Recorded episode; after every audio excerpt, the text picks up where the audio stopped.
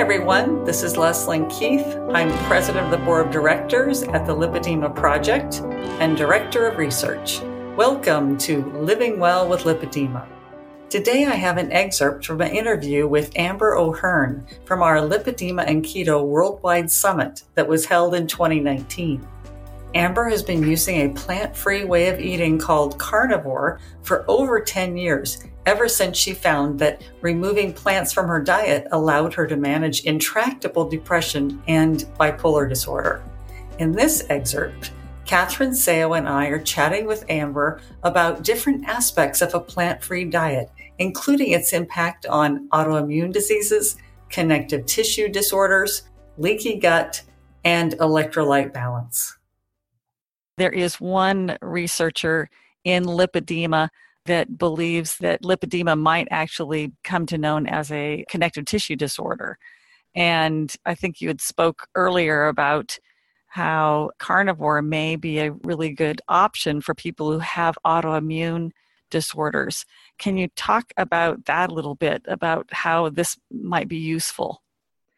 Yes, we don't really know the mechanisms. People have some different ideas, and I can go into that. But when I first started this carnivore diet and I was hanging out online with other people doing it, one of the things that people were finding to their surprise was that their autoimmune conditions were either completely going away or partially being relieved. So we had a lot of people who would say, hey, you know what? I just realized I haven't used my inhaler for two weeks.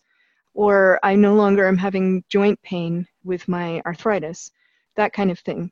So there were all these surprise issues that were clearing up that are, were often autoimmune in nature.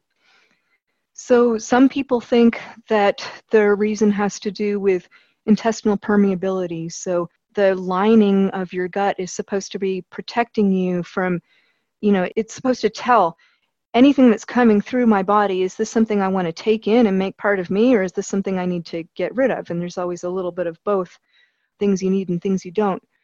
In people with autoimmune diseases there's definitely a correlation between having an autoimmune disease and having intestinal permeability which means you're letting too many things in and some of the things aren't supposed to be there.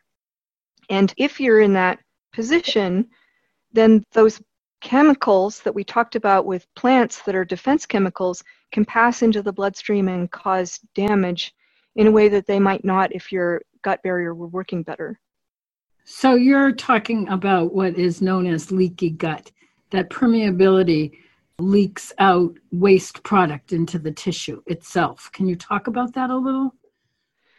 Yes, so leaky gut the cells that are lining your intestines, they're supposed to be held tightly together, and they're only supposed to let in certain things, let in nutrients and keep out toxins and pathogens.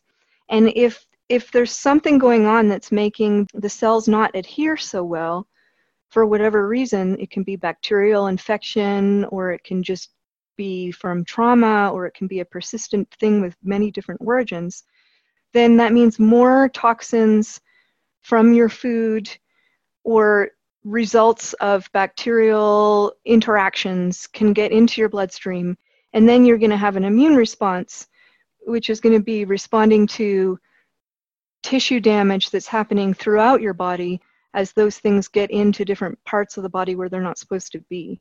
So, for example, if you had some kind of toxin getting into your joints and it's damaging the tissue, then you've got inflammatory and immune responses that are going to take those tissues away because they're not functional anymore.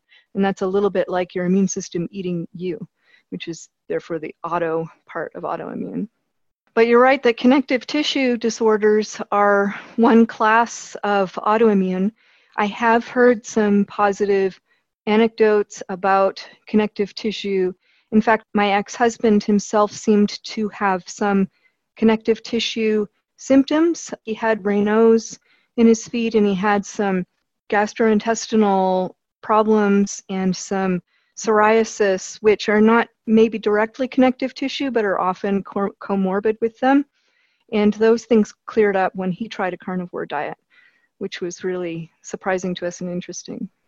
can we talk a little bit about electrolytes? Because, um, especially at the beginning of going low carb and on that spectrum heading towards carnivore, a lot of people have trouble with electrolytes. But now I'm starting to wonder is this an ongoing issue or was it really just initially that we have to make sure that we get a, plenty of salt and magnesium and potassium? Or does that kind of balance itself out after you've been doing this for 10 years?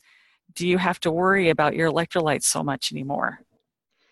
That's also an interesting question. So, definitely, I find that when I'm going into deeper ketosis, I seem to have a deeper need for electrolytes, as evidenced by getting cramps in my feet in the night.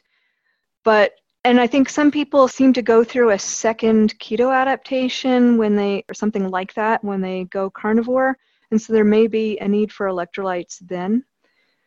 For the most part, I think it's not dangerous to take them, and it can be a bit of a, you know, a security thing. Like I might as well take electrolytes and make sure I'm getting enough because it's better to have too many than too little, except potassium can sometimes be dangerous. But just in terms of what I've found observationally is that my salt intake has gone down. Well, I hesitated in saying that because when I first tried a carnivore diet, I took away the salt as part of taking away the spices, even though it's not a plant. And I found that I quickly lost my taste for salty food. And I never really started eating salt again. So now, even 10 years later, I find bacon to be usually too salty unless I have it mixed with bites of something else. And salt on food, if I go to a a Brazilian steakhouse, for example, they often salt their meat very highly. And I'll eat it, but I can definitely tell that it's very salty. And many other carnivores that I've talked to, even if they didn't start by eliminating salt, have found that they've gradually lost their taste for it. I don't know why this is. I've been speculating about it a lot. One of the things that I think is possibly that it has to do with electrolyte balances. And if you're eating a lot of plants, maybe they are, for example, creating a kind of imbalance that's requiring more salt on an ongoing basis to balance out the potassium or magnesium that's in those plants. But as I said, I'm just I'm just really speculating.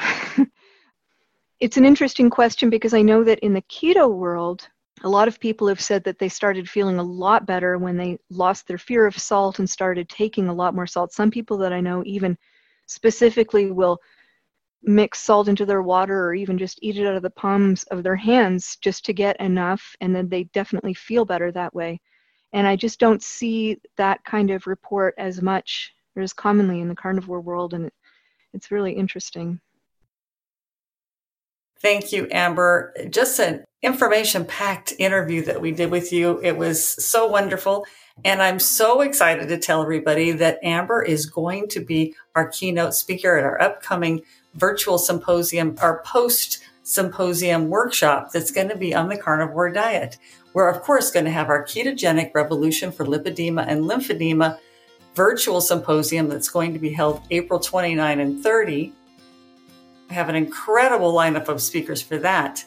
And then on May 1st, Sunday, right after the symposium, we'll have our post symposium workshop, all on the carnivore diet and how it can be used for lymphedema and lipedema.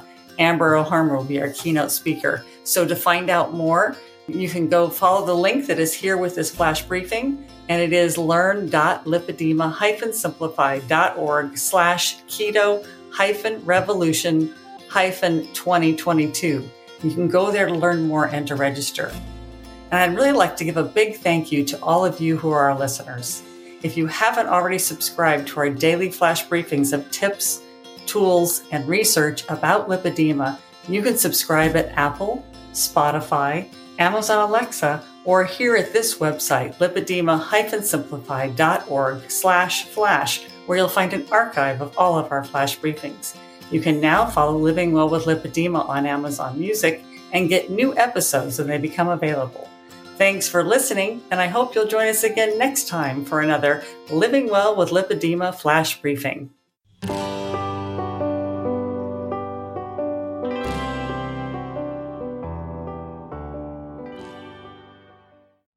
Hi there. This is Catherine Seo with a very quick and exciting announcement. Just to let you know, our three day event, Heart to Heart, is coming up March 31st, April 1 and 2. Make sure you don't miss it. We have speakers coming from all over the world and an amazing schedule for interaction with all of the community. It's going to be spectacular. Go to lipedema-simplified.org and be sure to click the link to get more information. And we'll see you there.